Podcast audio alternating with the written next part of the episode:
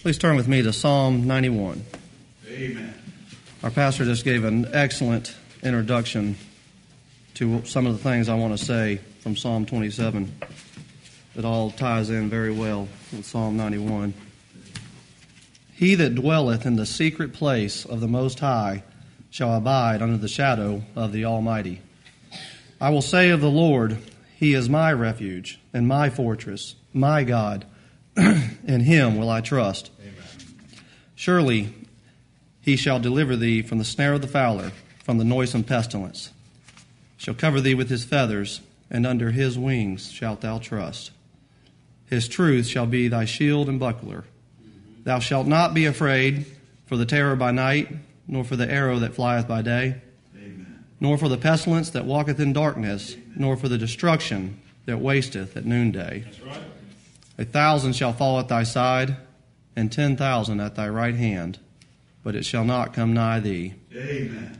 Only with thine eyes shalt thou behold and see the reward of the wicked. Because thou hast made the Lord, which is my refuge, even the Most High, thy habitation, there shall no evil befall thee, neither shall any plague come nigh thy dwelling. Amen. For he shall give his angels charge over thee to keep thee in all thy ways. They shall bear thee up in their hands, lest thou dash thy foot against a stone. Thou shalt tread upon the lion and adder, the young lion, and the dragon shalt thou trample under feet. Amen. Because he hath set his love upon me, therefore will I deliver him. I will set him on high, because he hath known my name. Yes. He shall call upon me, and I will answer him.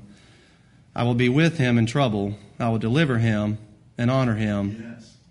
With long life will I satisfy him and show him my salvation. Amen.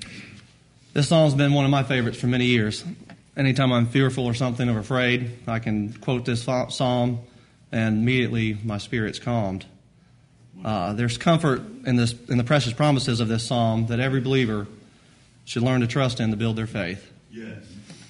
The psalm is conditional, and we should learn to examine ourselves to make sure we're obeying the conditions of it, Yes. so the promises can be ours in time of need. Yes. Don't just read or quote this psalm in time of trouble if you're not going to follow the conditions of it. Yes. The psalm is not for all men, it's not for the ungodly or carnal. It's only for those faithful ones that obey the conditions of this psalm that will reap the blessings of it. Yes. The first verse is a summary of the whole psalm and that describes the conditions and blessings. the specific conditions of this psalm, psalm can be found in verse 1, verse 9, and 14.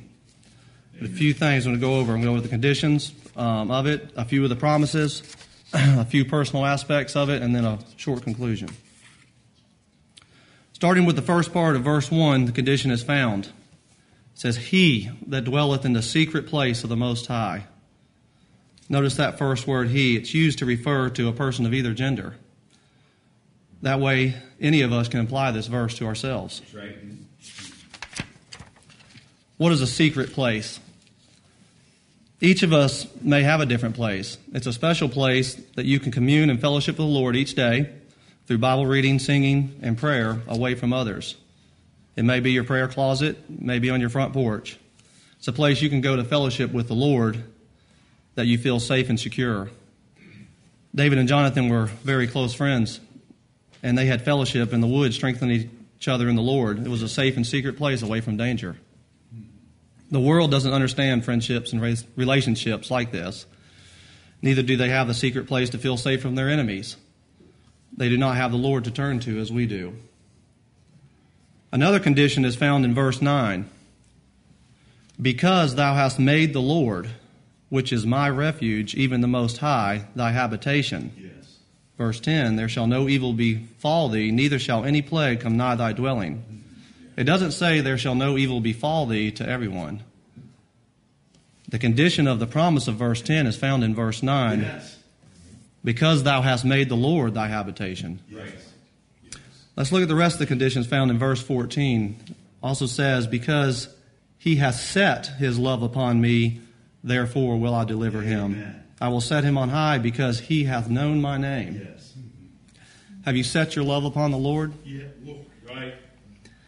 David said in Psalm 18:1, I will love thee, O Lord, my strength. Psalm 119, he says, I will delight myself in thy statutes, I will not forget thy word. David made many positive statements and personal commitments to set his love upon the Lord and obey his commandments. Verse 14, because he hath known my name. Do you know the name of the Lord and not with just head knowledge? Do you love his name? Yes. Do you speak often of it?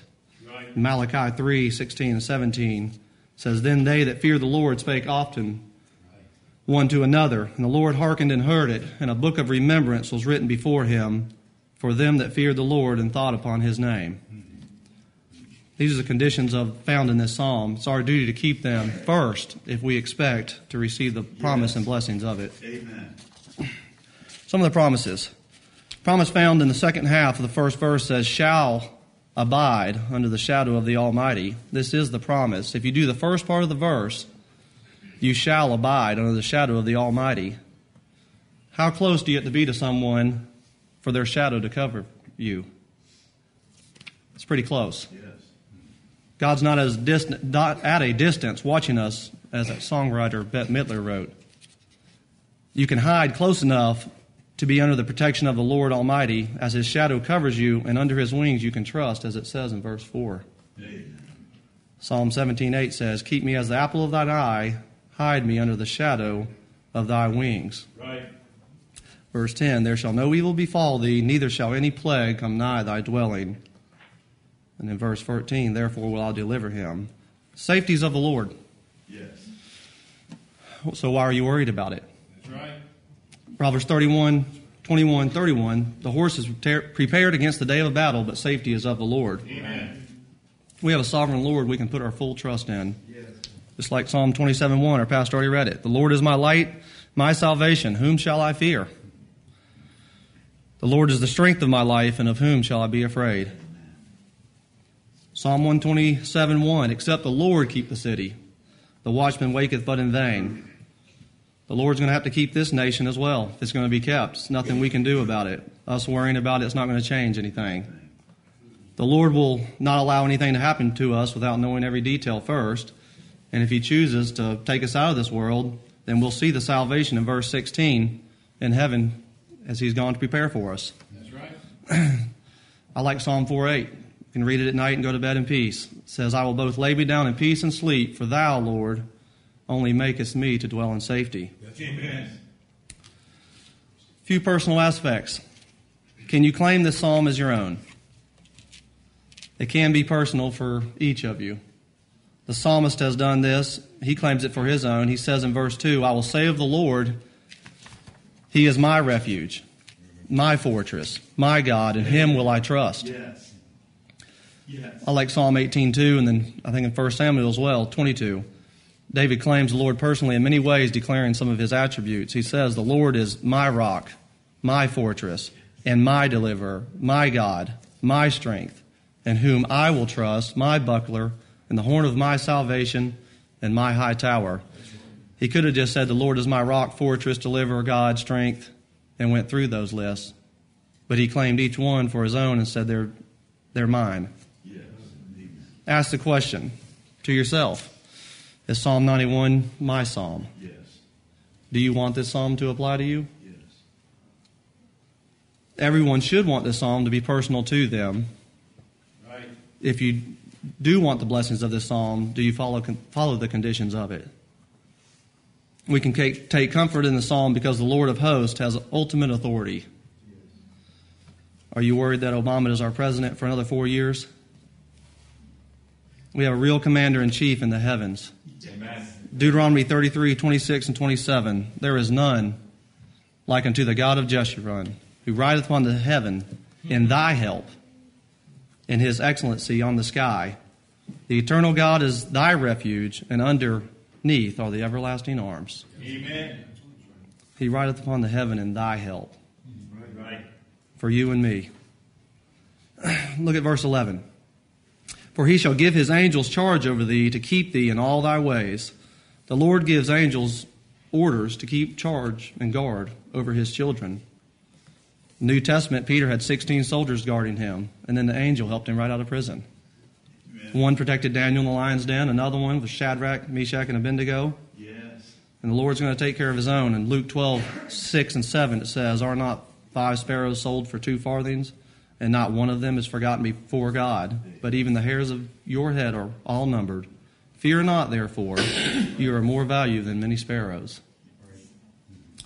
In conclusion, speak often of the Lord's name. Know his name, trust it, call upon it, and love him. If you do those things, he says in verse 15 and 16, He shall call upon me, and I will answer him. I will be with him in trouble. I will deliver him and honor him. With long life will I satisfy him and show him my salvation. Amen. Amen.